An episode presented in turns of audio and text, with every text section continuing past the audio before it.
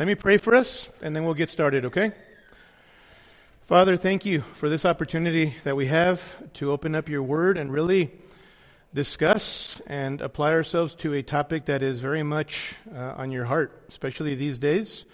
We thank you for the wonderful gift of uh, marriage and of family and of parenting and for the roles within that. And we are grateful for the fact that, Lord, you have not been um, left us confused about what you desire, about your design. And so, Lord, we want to make sure that we get back to your design that is for your glory and for the good of your people. So much of the suffering that we see in our world today and the sorrow that we see and the brokenness and, and families all over our country and all over our world, but even in particular, just thinking about our own country, as we're going to see in a minute, uh, these some of these statistics Lord, we know that you desire that people would follow your design for the sake of your glory and our good. And so, Father, help us to apply ourselves to these things. Even as believers in the church, I pray that we might take these things seriously, that this applies for married people. This applies for those who are now, uh, Lord, um, uh, empty nesters. This applies for single people looking to be married in the future. These principles are very much transferred to every single one of those roles. And so I pray that it would be useful and beneficial for us individually, as families, and as a church. We pray all these things in Jesus' name. Amen. All right. Hey, well, make sure that you have your Bibles, okay? I'm going to put the, some of the scriptures up on PowerPoint, but I also preferably make sure that you're not depending on the PowerPoint to not have your Bibles open or electronic devices. You can also open your scriptures there. Of this first session, um, I've titled it The Crises and Foundation of Marriage. Okay, so it's a little bit twofold. Kind of want to highlight uh, right off the bat some of the the crises that we're facing. None of these things are going to be shocking to you guys. Maybe some of these stats are going to um, open up your eyes a little bit more to what's happening, not only in our country, but even in in the context of professing um, believers' lives, in the context of the church. Obviously, in the church, you always have people who are genuine believers, right? But then you also have people who attend churches who are not Christians. They're professing Christians. All right, but some people are deceived. Other people obviously are, are know that they're not Christians. So when I say broad evangelical circles, I'm, I'm speaking broadly, okay, um, about those who are professing believers amongst those who are genuine believers. All right, but some of these are. Some of this is really highlighting and underscoring the problem that we have. That's why I called it the crises and foundation of marriage. Um, there's a horrific attack on the family, right? Um, over the history of the world, there have been some horrific attacks. If you're a historian, maybe you know about the sack of Rome in AD 410, right? By Germanic tribes. There was a three-day siege that was the, uh, a time when um, Rome was, was sacked and invaded. That was a major horrific attack that happened then. In 1776, there was this battle of Trenton. How many of you know about that battle? Yeah. On Christmas night, General George Washington crossed the icy Delaware River to lead some 2,400 Continental Army troops on an unexpected raid against German mercenaries in Trenton, New Jersey. And you know how that from that point on, the rebel army knew, right, that the most professional army in the West could be beaten. So that was another big attack. 1941. Anybody know what happened in 1941? Right? Yeah, Japanese attack on Pearl Harbor. There was a morning assault by the Japanese army on the U.S. naval base in Hawaii, changed the shape of the already raging World War II context, and it brought America into war, right? Which ultimately would change the outcome of the war. So there are, even from history, there have been some horrific attacks that have that are historical, um, that people read about and that we can discuss together. But as horrific, brethren, as those attacks have been in history, None are greater in the last few decades in particular than the attack on God's institution of the family, right? More than ever before, God's design for marriage and for the family is under attack, viciously attacked by the government, right? By the media, entertainment, even within the church. It's evident that marriage and family, families are under attack, and this is a very satanic kind of attack. Here's one particular quote that I wanted to put up for. Oh, great. Works pretty good. Thank you, Mr. Blakey. For the first time in history, Western civilization is confronted with the need to define the meaning of the terms marriage and family. What until now has been considered a normal family, made up of a father, a mother, and a number of children, has in recent years increasingly begun to be viewed as one among several options, which can no longer claim to be the only or even superior form of ordering human relationships. The Judeo Christian view of marriage and the family with its roots in the Hebrew scriptures, has to a significant extent been replaced with a set of values that prizes human rights, self fulfillment, and pragmatic utility on an individual and societal level. It can rightly be said that marriage and the family are institutions under siege in our world today, and that with marriage and the family, our very civilization is in crisis. That's, by the way, from a book by a guy named Andreas Beautiful name, the first part of that, Andrea, but it's Andreas. That's my wife, by the way, so don't get, you know, some of you who don't know us. Andrea is my wife's name, but this is Andreas Kostenberger with a K in a book called God, Marriage, and Family. And I agree with him in what he's saying here. You and I are aware of the current crises, right? Many today are attacking the very foundation of marriage and what constitutes marriage and family. Many today, you probably have talked to some people who sort of view marriage as an outdated, old fashioned tradition, an old relic of the past. How many of you have had experiences where you've interacted with people talking like that? I have multiple conversations, by the way, half of those in the church, churches where I've ministered. So mark that. Today, even young people are told that marriage is a parental tradition. That we call that a, now a societal construct that has been passed down from age to age. Marriage they are told to push back and break free of the bondage that is called traditional marriage and home, home life, right? We're living in a society where people are fighting for moral autonomy. Freedom is the name of the game. And they worship the idol of pleasure uh, outside of marriage, which is obviously biblically fornication, right? Sex outside of the bonds of, of marriage. Well, this rejection of the family and of marriage, as God has defined it, has led to some devastating consequences, okay? Next time I'll make sure that I get that a little bit bigger for you guys, but you're welcome to take a picture of that. The Bible says that marriage is a grace of life, a blessing, a gift, but number one, in the U.S., more than half of all couples have moved in together before getting married. The divorce rate for couples that live together first is significantly higher than those that do not. Think about that. Number two, for women under the age of 30 in the U.S., more than half of all babies are born out of wedlock.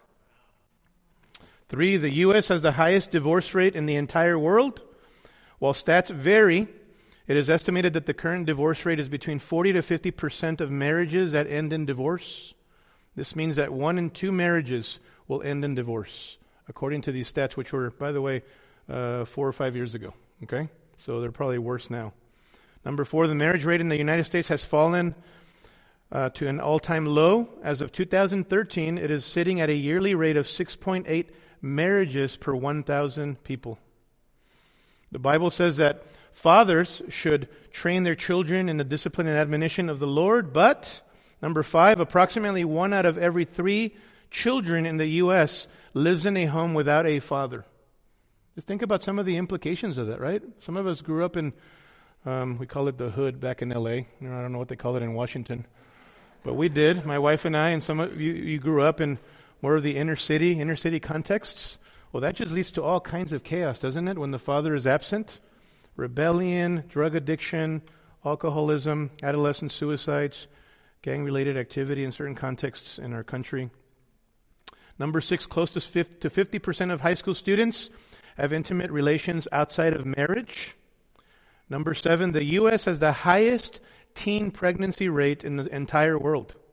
Twice as high as Canada, more than three times as France, and more than seven times as high as Japan. The Bible says that children are a gift from the Lord.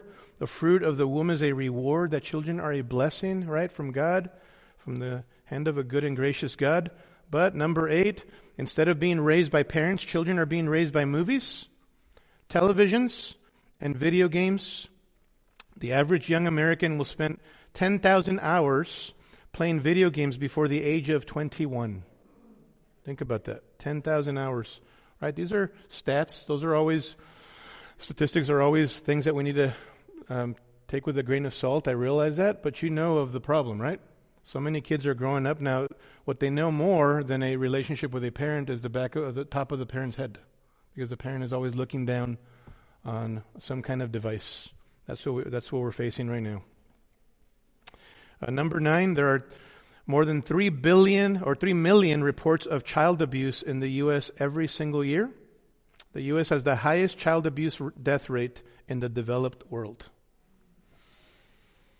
The Bible says that children are a gift from the Lord again, but number 10, in a massacre that is almost unspeakable, more than 56 million American babies have been slaughtered in this country since 1973. Roe versus Wade. Approximately 47% of the women that get an abortion each year in the United States have also had a previous abortion. The number of American babies killed by adoption each year is roughly equal to the number of U.S. military deaths that have occurred in all of the wars that the United States ha- has ever been involved in combined. Think about that. That's staggering, isn't it? Number, uh, or last one here. About one third of all American women will have had an abortion by the age of 45. Well, I think you get the point, right? With the various stats, I know that stats are not always indicative of a situation, but these stats tell a story, don't they?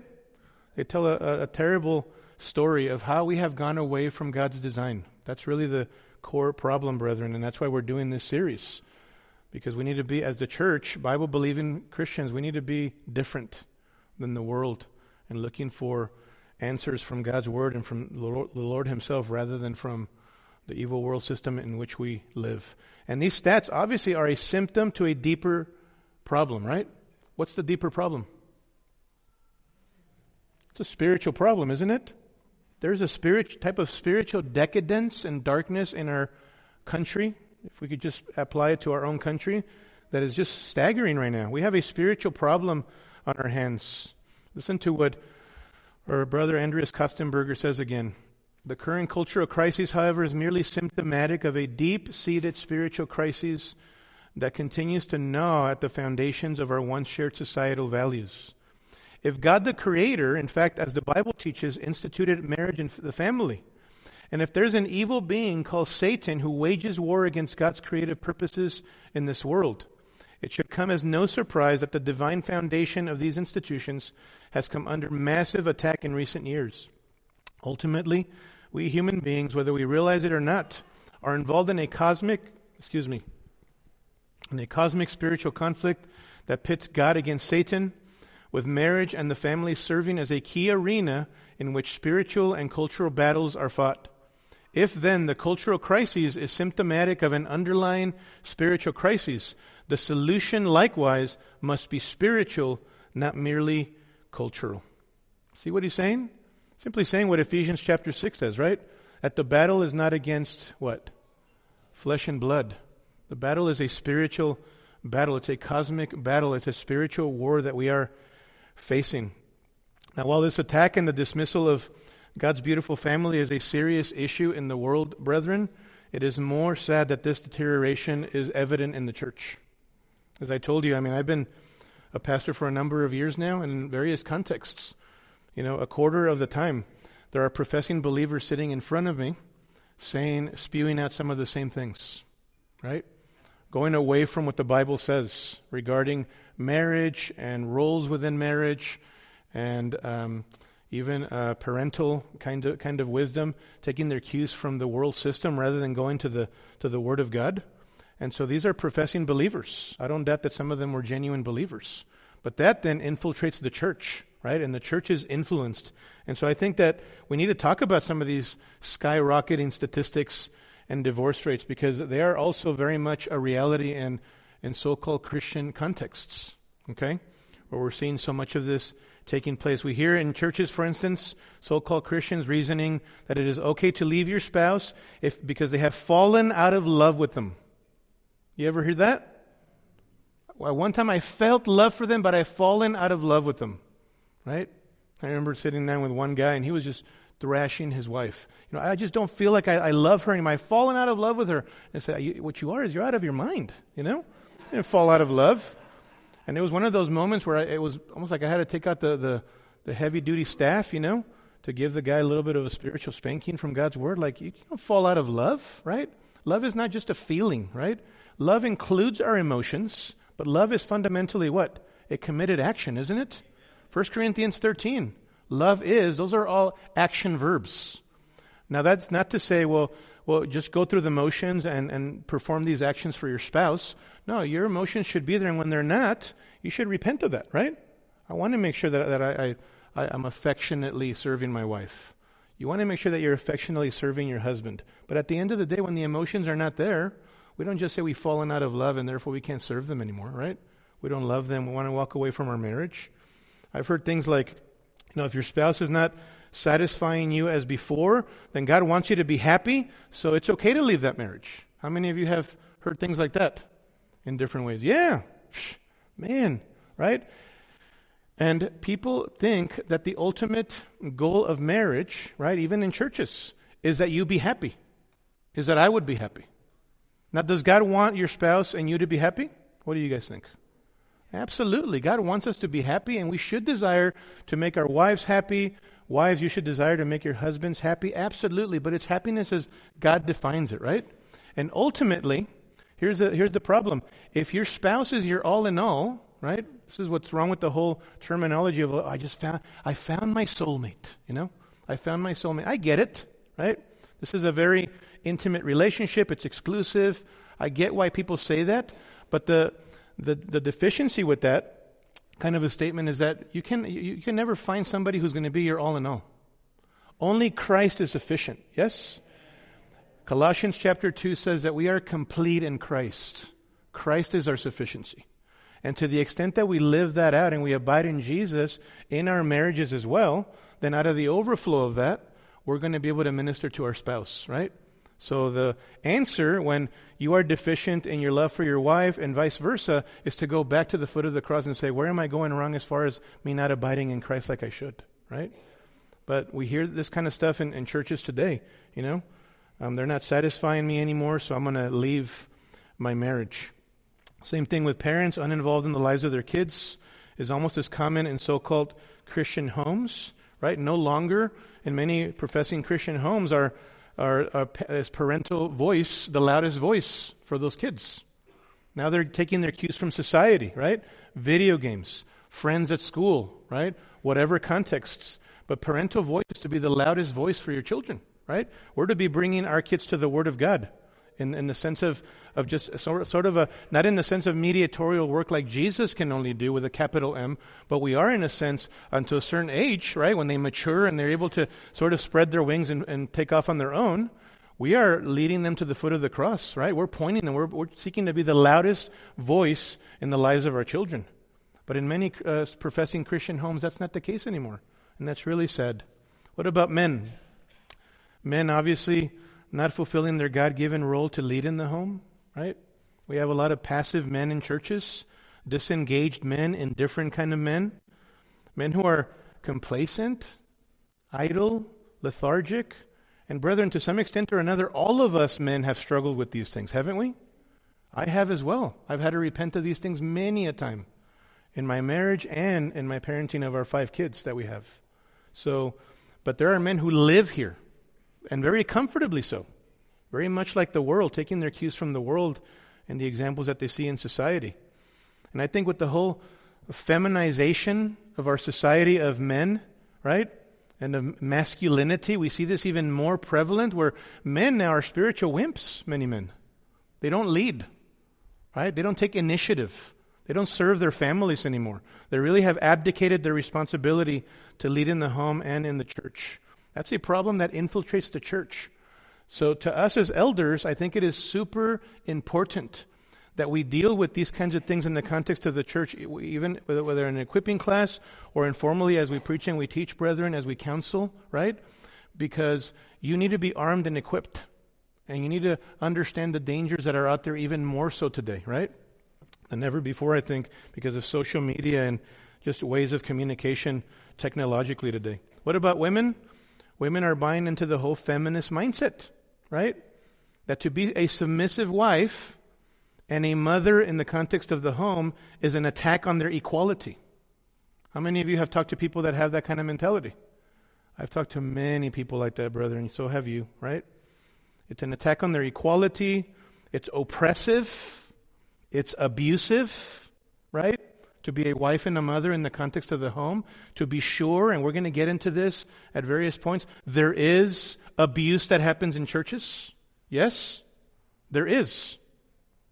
But to call everything blanket statement abuse, even you living as a submissive wife and mother in the context of the home, well, that's oppressive and that's abusive. Be careful, right? Things are nuanced. We need to look at Scripture and then flesh out the implications of what the principles of Scripture, right? And deal things, with things with wisdom. We're going to get into some of those topics um, as we um, sort of unpack some of these things. But I think a lot of ladies are buying into this in our world, and it infiltrates into the church as well. Women are losing sight of their amazing call to be a helper suitable to their husbands as unto the Lord, of the amazing gift and call of being a mother, right, and leaving her mark on society as she mothers children in the context of a home, right? A lot of women are discontent with being wives and mothers. Right? I've sat in front of ladies who have told me, Is this all I'm good for, Pastor Kempiz? Is this it? Right? Is this it? And they want to leave the marriage? Or is this all that I was created to do? And obviously, there's some unique situations there where there has been, on the part of a husband, a type of conception of, of what a marriage uh, comprises, right? That it was sinful and wrong and distorted. There are those cases. So we need to use wisdom in individual cases. But then there's other ladies who come in with this kind of mentality. It's like, you know what? Let's look at God's word, right? This is actually a good thing within biblical parameters, and your husband using God given delegated authority parameters in a way that honors the Lord, this is a, a, let's talk about your role and how you can flesh this out in a way that is more meaningful, that glorifies God, and that is good for you, right? So there's a lot of counseling that happens in those contexts as well. Listen, ladies, there is a greater calling in life than being a wife and a mother. You know what it is? Being a daughter of the King.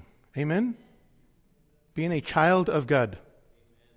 But after this, and flowing from this, if God has called you to be a wife and a mother, and this is your, this is what God has called you to, this is your highest calling, right? Unless there are gracious, and I, and I use my words carefully, there are, there are gracious exceptions from God, right? We call it the gift of singleness, right? Uniquely, some people have that, and that is not God giving people the short end of the stick. Did you hear that? That is a gift of God too. But unless you have the gift of singleness, if you've been called to marriage and to even raise a family, and God has given you the gracious ability to be able to do that, God hasn't given you the short end of the stick, wives and mothers. Right? We need to be content in those. And obviously, there's a lot of counseling in individual cases as we unpack some of that in the context of individual homes. This is a high privilege, but we're buying into a lot of this mentality, right? And so the church, designed by God to be a light in the world, right, through even lo- displaying and exemplifying a loving family and what a loving family should be like, is terribly deficient, and Satan is very happy about this, isn't he? Ultimately, he can't he can't overcome God's plans and purposes in the world, right? But he can distort them. He can rob us of our joy, right? We could be saved and be in Christ and yet not experience the joy and the fulfillment and the sense of meaning and purpose that comes from following God's word. So he strips us of our joy. But oftentimes we allow that by not exposing ourselves to what God says. And so we have this huge problem. This is the crises that we face. But thank God, brethren, that it is not without hope. Amen? Because of the gospel. In Christ, God is making things new, right? And so it's not rocket science. What's the solution? What's the solution to this crisis? The solution is that we return and be reminded again at what God says concerning marriage and family, right? Family, marriage, parenting is not to be shaped by our culture, the media, the government, or by you and I. It is defined and shaped by the Word of God. And that is not just a, a fighting fundy statement, okay? Some people tell you, you just, you just a Bible thumper, Pastor Kempiz or Kempis, right? Some people say, you're just a Bible thumper. Listen, God has given us His good and perfect word for His glory, and listen, for your good, for your benefit. I don't know if you guys have read the book by Jerry Bridges called Trusting God Even When Life Hurts. How many of you have read that book? Man, if you have not read that book, Trusting God Even When Life Hurts by Jerry Bridges, that is a book well worth your reading. Um, and in that book, I love how Jerry Bridges constantly reminds us of the fact that God does everything for His glory and for our good. Everything for His glory and for our good. That's true in terms of His instructions for marriage and family as well, brethren. Right? It's not just commands that are stripped from the love that comes from the Father. Right? Don't ever strip God's commands, uh, detach them from the, the lawgiver. The lawgiver is loving. He's gracious. He's good. So if he has given certain commands for us to follow, they come from the heart of a loving God. Amen? So the, the answer is really to come back to the foundation and what God has designed from the beginning. So I want us to do that. Okay? We're going to spend, um, I don't know, the next 20 minutes looking at this a little bit and let's see how far we get. Okay? Let's go back to Genesis chapter 1 and 2 together, okay? Turn with me in your Bibles, and I'm going to put this up on the screen as well. Genesis 1 26 through 31. As you know, Genesis 1 is the, uh, the account of God creating the universe. Ex nihilo, which means what? Out of nothing, right? There were no pre, there were no pre-existing materials or substance. God created the the universe in six literal 24 hour days. There's no reason exegetically as we look at the Bible, take it at face value for why we should take it in another way, right? Six 24 hour days. Ex nihilo, out of nothing, he created the universe without any pre existing materials or anything. And then in verses 26 through 31, we're told that he creates man and woman who are the crown of his creation. Look at verse 26 there. Then God said, Let us make man in our image, according to our likeness, and let them rule over the fish of the sea, and over the birds of the sky, and over the cattle, and over all the earth, and over every creeping thing that creeps on the earth. Verse 27 God created man in his own image. In the image of God, he created him, male and female, he created them. Notice how four different times in here, and I underline those for you on the screen, he talks about our image, our likeness. Verse 27, in his own image, in the image of God. You think he's trying to make a point? Right? Man and woman are the crown of God's creation. Right?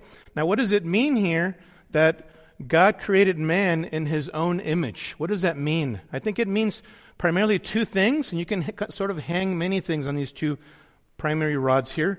It means, first of all, relational and rulership. It means that men, human beings, are relational creatures. That's what it means that he is created in God's image. He's a relational creature, right? We have personality, intellect, thinking faculties as human beings. We have emotions, passions. We feel things. We have volitional capabilities. We're able to make decisions. We are relational beings. And that flows from the nature of our triune God, right? We believe in one God eternally existing as three persons, right? We have one God, one in being, essence, and his nature, but three persons, Father, Son, and Holy Spirit. And those titles of Father and Son are not sort of like, you know, the, the, the three members of the Trinity were sitting around from eternity past and, okay, who's going to be the Father here and who's going to be the Son? Those are real titles. Father, Son, in terms of how they relate to one another, right? And the Spirit of God. And so there's this relational reality uh, concerning our triune God. And to be made in the image of God, human beings, means that we are relational creatures like Him. Okay? This is why fellowship in the church is so important for us. This is why we encourage you to be in community together, right? We are one body and we are in relationship with one another. What is discipleship? Intentional relationships for the purpose of growth in Christ in the context of the, of the local church. Intentional relationships for the purpose of growth in Christ in the context of the local church. That flows from the, the fact that we are made relational creatures like our Heavenly Father and we need relationships. But secondly, I also think that it means rulership. Rulership.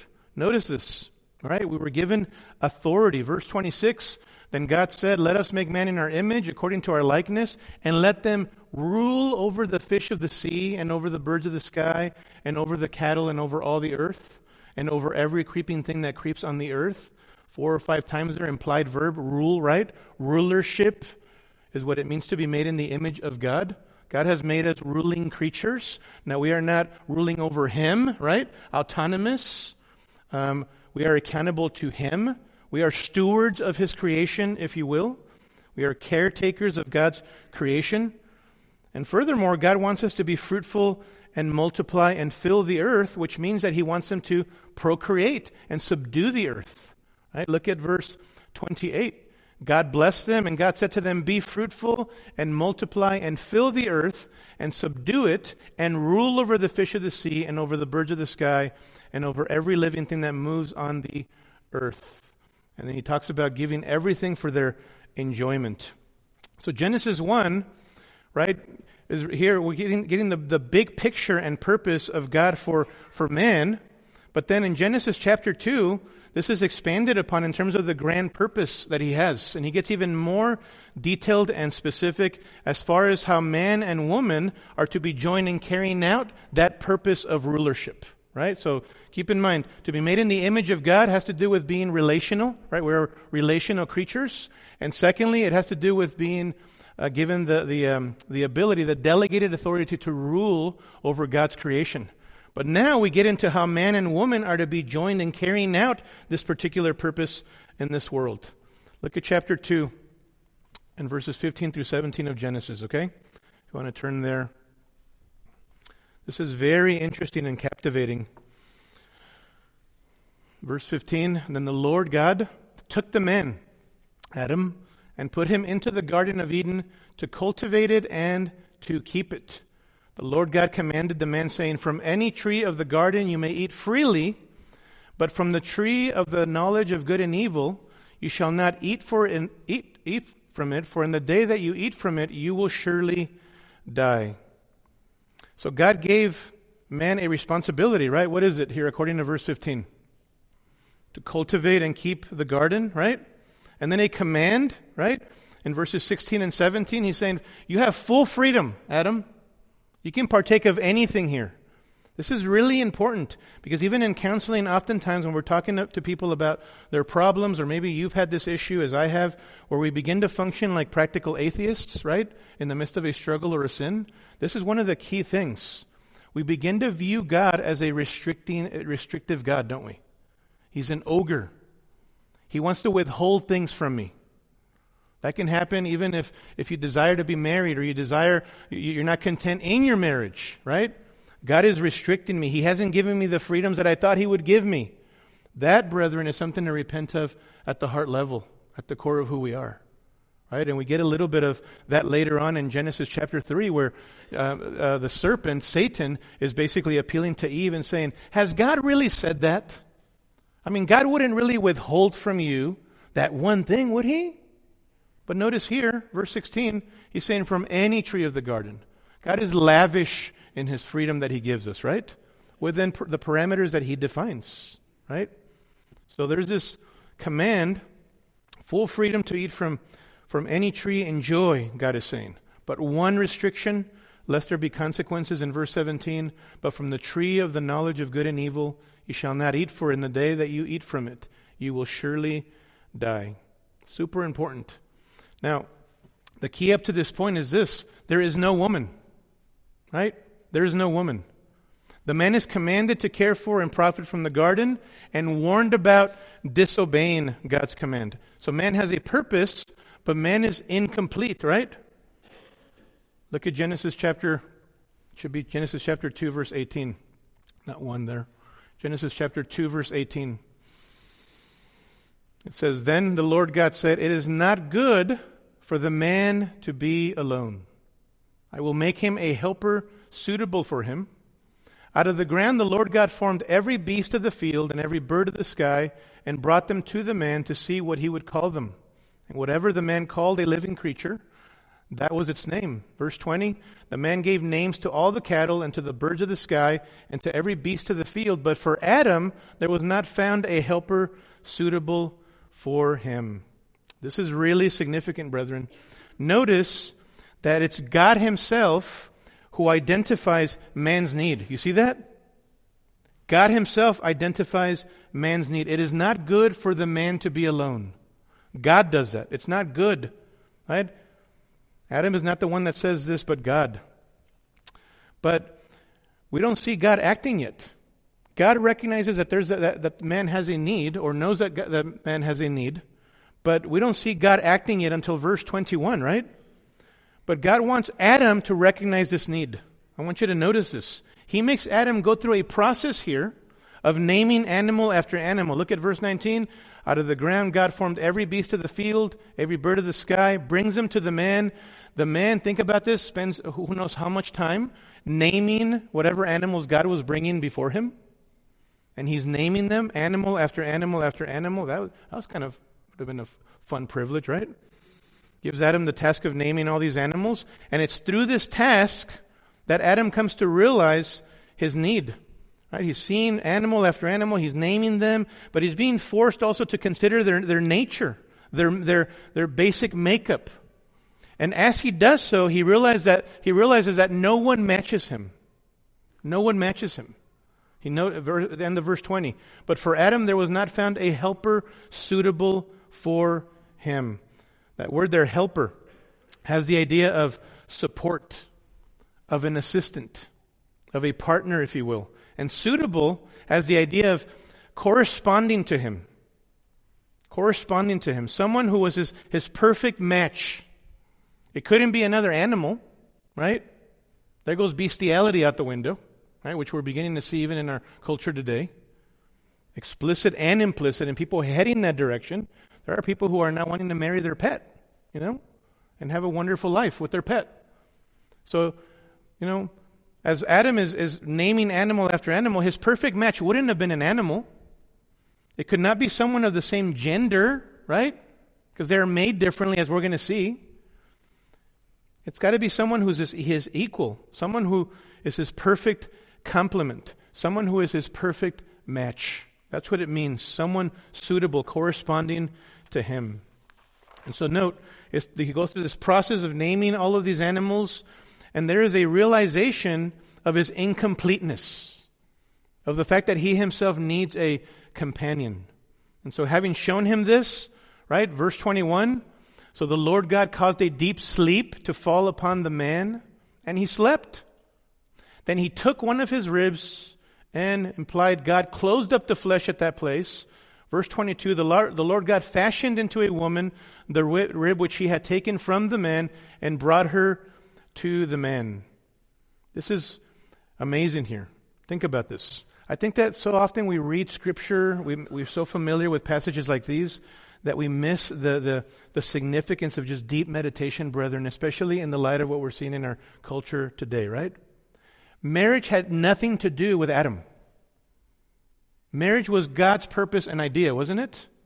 What is Adam doing right now? He's asleep. He's out, right? And notice all of the, the divine action verbs, right? Notice all of the divine action verbs. Verse 21 God caused a deep sleep. And God took one of his ribs, and God closed up the flesh at that place. The Lord God fashioned into a woman the rib which he had taken from the man, and he brought her to the man. Six different divine action verbs there to emphasize, as Moses is writing under the inspiration of the Holy Spirit, right, as good students of the Bible and interpreters of Scripture, repetition means something, doesn't it? And when over and over again Moses is saying, God did this, God did this, God did this, God did this, God did this, God did this six different times, the, the, the message that we should get, part of the message is this marriage has nothing to do with me first and foremost. God is the one who did this. It's God's design and God's idea. Right? He did all of this. The first marriage, brethren, was God's idea, and it has been God's purpose and idea ever since, right? Later on, we'll talk about an implication of this. We don't have a right then, as creatures, to redefine marriage or to do away with it, right? Or to distort it, to twist it, because this is about this is a God thing, a divine thing. So there's this beautiful woman, obviously, and look at man's response in verse 23. The man said, These are the first recorded words from a human being, right? And you know what it is? First recorded words, brethren, in verse 23 by a human being. It's, it's, from a man about a woman, and it's poetry, right? It's poetry. See, ladies, I'm even going to bat for you guys right now, right? That we as husbands, beginning with this husband, should be doing a little more poetry, right, honey? Yeah. So, verse 23, think about this. Here's his response as he sees this woman, right? The man said, verse 23, this is now bone of my bones and flesh of my flesh. She shall be called, whoa, man. Right? I think that's how you, I think that's how we need to read it, okay? Woman, because she was taken out of man. Again, poetry. It's the genre here. She's part of me, taken from me, for me. Amazing. Not in a self centered way, right? He doesn't have sin. God, you, for me? The Hebrew poetry here in repetition is a, he's a very excited man. These are not poetic words of, of condescension about the woman, right? This woman, right? No, these are, this is exuberant praise and celebration. This is a happy man. This is a thankful man who knows that God has been good to him by giving him this precious gift.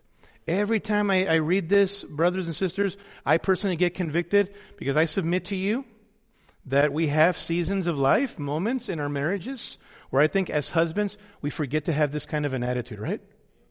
Think about that, brothers. If you're married, and even for those of you who are prepping to be married in the future, right? Do we celebrate our spouses like this? Even you ladies, right? Uh, as a concentric circle point of application here. Going out a little bit. What about you, wives, for your husbands? Is there a sense of celebratory gratitude in terms of the way that you think about your spouse? Right? I think that for us as husbands, especially, when we are walking by the Spirit and we're submitting ourselves to the Word of God, um, we are going to have this kind of celebratory spirit towards our wives and celebrate them. And see God as a good God who has given us our spouse for His glory and for our good, rather than think, man, this spouse that I have, God has given me the short end of the stick right? I wish I had somebody different. Or this was not what I expected. That kind of addresses our unmet expectations, doesn't it? Our sense of self entitlement in marriage. To go back and think, well, the, the root of that and of discontentment is a lack of gratitude, a lack of happiness, and a sense of God is enough in this, and this is His good and perfect gift for me, whether I fully see that or not in the moment. So, this is such a convicting text here for all of us. Moses then gives his own commentary on this first marriage, verse 24. For this reason, a man shall leave his father and his mother and be joined to his wife, and they shall become one flesh, right? We'll talk about this later on, an implication of this. By the way, that particular verse, verse 24, later in Matthew 19, verses 4 and 5, Jesus attributes these very words as coming from God Himself. So think about that. Even as we were talking, well, some of you are going to be in second service about the inspiration of Scripture, the authority, the inerrancy of Scripture, right? This is Moses penning these words under the inspiration of the Spirit, verse 24. But Jesus in Matthew, Matthew 19 attributes those words as coming from God Himself. Great, great text. So there will be this leaving and cleaving. Leaving doesn't mean to, you're going to abandon your parents, but that now the primary relationship will be his wife. Right? His primary relationship will be his wife, and the idea of joined or, or cleave, we sometimes talk about leaving and, and cleaving, right? To cleave is to be fused with someone else, to be glued together with someone else. Think about that. In your, in your marriage with your spouse, you are one with them. Right? As I'm looking at it, I'm seeing some couples out there, right? I see two people sitting next to each other, but in the eyes of God, you are one. And so, therefore, if we are one, and God has joined us together to be one, then there needs to be functional oneness in our thinking, in our spiritual lives together, in our finances. We share all things together. There shouldn't be, let me use this as an example, a separate account of money. There shouldn't be separate accounts. That is actually sinful, rebelling against God's, God's, God's uh, um, uh, principles. If you are one, then you need to function as one and everything now belongs to one another. In fact, your own body belongs to your husband, and, and husbands, your wife's body belongs to you. We're going to talk about that later on in one of the sessions as well. and the implications of that. So we are one. We are fused together and glued together as one. Notice verse 25 before sin, perfect, unhindered fellowship, and the man and his wife were both naked and were not ashamed. We'll talk about this a little bit more later on. Next week, I want to get into some implications and principles that we can glean about marriage and family from these foundational principles. Okay? But I wanted to open it up for a few questions. Okay? 10 minutes or so. I realize that we started a little bit late today, so forgive me for starting a little bit late with uh, questions. But any questions initially about anything? Yes, ma'am. Yes, yes, ma'am. And um, another resource called Rediscovering Biblical Manhood and Womanhood by John Piper and Wayne Grudem. Yeah. Read, I'll, I'll, I'll, make sure that I include those on here. Yeah, Rediscovering the Biblical Manhood and Womanhood by uh, John Piper and Wayne Grudem is a book that came out about 15 years ago, maybe early 2000s, that you ought to pick up if you're really interested in reading more about this, right? Early 2000s. And, um, and then God, Marriage, and Family by Andreas, with an S at the end. Andreas Kostenberger with a K. Great resource. So, yeah. And then some a couple of other resources too, sister. I can pass those on if you want, yeah. Any other questions? Wow, crystal clear, huh? Everything. So, just so you guys know, we're going to go from foundations. Obviously, we're gonna, we want to talk about um, uh, individual um, roles within marriage, the idea of equality, complementarianism. We're going to get into that next week a little bit. The, the, the principle biblically that we are equal as men and women, but there are distinct roles and responsibilities that are according to God's design, and those flesh themselves out in the context of a marriage. Those flesh themselves out in the context of leadership in the church. Those flesh themselves out even in the context of society in some ways, though in a very limited way. Um, but we want to talk about uh, some of that complementarianism and what that means. That is a massive issue right now in broader evangelical circles. Okay, again, but what I mean by that is people who profess to know Christ, who are followers of Jesus. That's under attack right now, but it's very much biblical, and so. Um, just have your questions ready to go along those lines, okay? As you read up a little bit on complementarianism, that's not anything anyone came up with. That's really uh, surfaces from the principles of the Word of God, okay? Other questions? Yes, ma'am.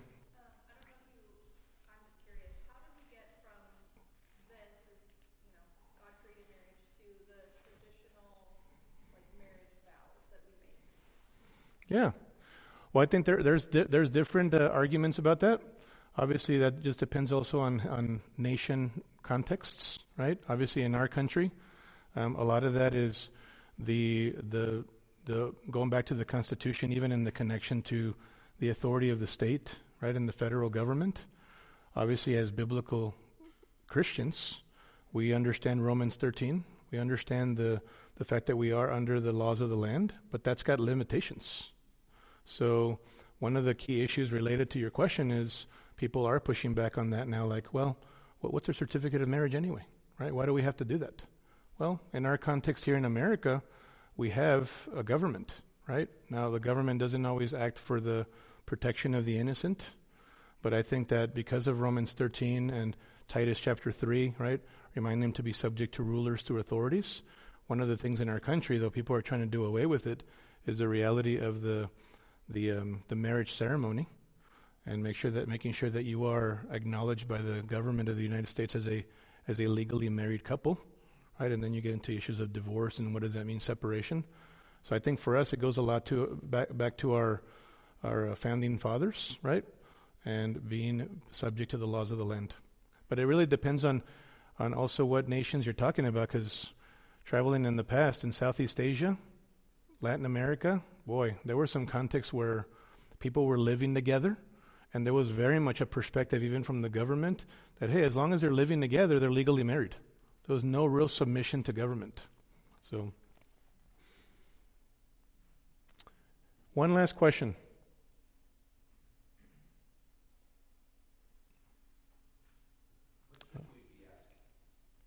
What's that, sir? What should we be asking? Well, as you guys wrestle with the truth, right? And even you see you you you guys are all in work contexts as mission, missionaries living on mission, fulfilling the Great Commission, neighborhoods, relationships that you have even with family members who might not be believers, right? Who are pushing back against some of these things. I think part of the the um, the goal of this is to know the truth, yes, but to be able to defend it, right? To have um, a compelling um, compelling uh, argument from Scripture. See, we have three choices right now as Christians living in the conditions that we're living in in our society, right? We can either get combative, right, which some of us can do that, and we do have to fight for the faith once for all delivered to the saints. But for some people, what that means is we're duking it out and we're acting in the flesh just like the non believers, right? So we can get combative. Um, we could capitulate, by which I mean we can surrender, right? Ground to the enemy and say, well, yeah, things are different. You know, cultures are different. We can capitulate. You know, we need to just do things differently or go, go away from God's so called God's mar- uh, design for marriage. Or we can make sure that we're clear on the biblical issues, have the con- the con- it becomes a conviction of our hearts, and we can provide a compelling argument and a defense for what we believe, right? Leading to hopefully a presentation of the gospel. So that's a lot of it as we wrestle through some of these sessions. Um, please don't be afraid of asking some of those pertinent questions. And if we don't know the answer, we'll let you know that, okay? Hey, I don't know the answer right now, but I'm going to get it for you, okay?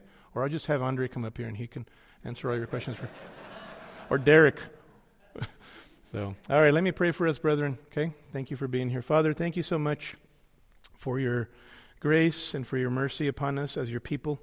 I thank you for the great reality that your word is truth, and truth means reality, as opposed to falsehood, as opposed to what is an illusion. And that is how Jesus defines his word. His word is truth. He is the way, the truth, and the life. So Thank you, Father, that we have your word. I pray that as we continue to walk through this series and we talk about hard things, these are hard issues, but what a wonderful thing to have the clarity of your word. And Father, where wherever we need to apply wisdom and, and um, uh, making sure that we um, apply these principles, give us that wisdom and understanding, even as Pastor Paul read from Proverbs 4 today, that we need to acquire wisdom, acquire understanding. Help us to do that, we pray, personally as families and collectively as a church. In Jesus' name, amen. Amen, brethren.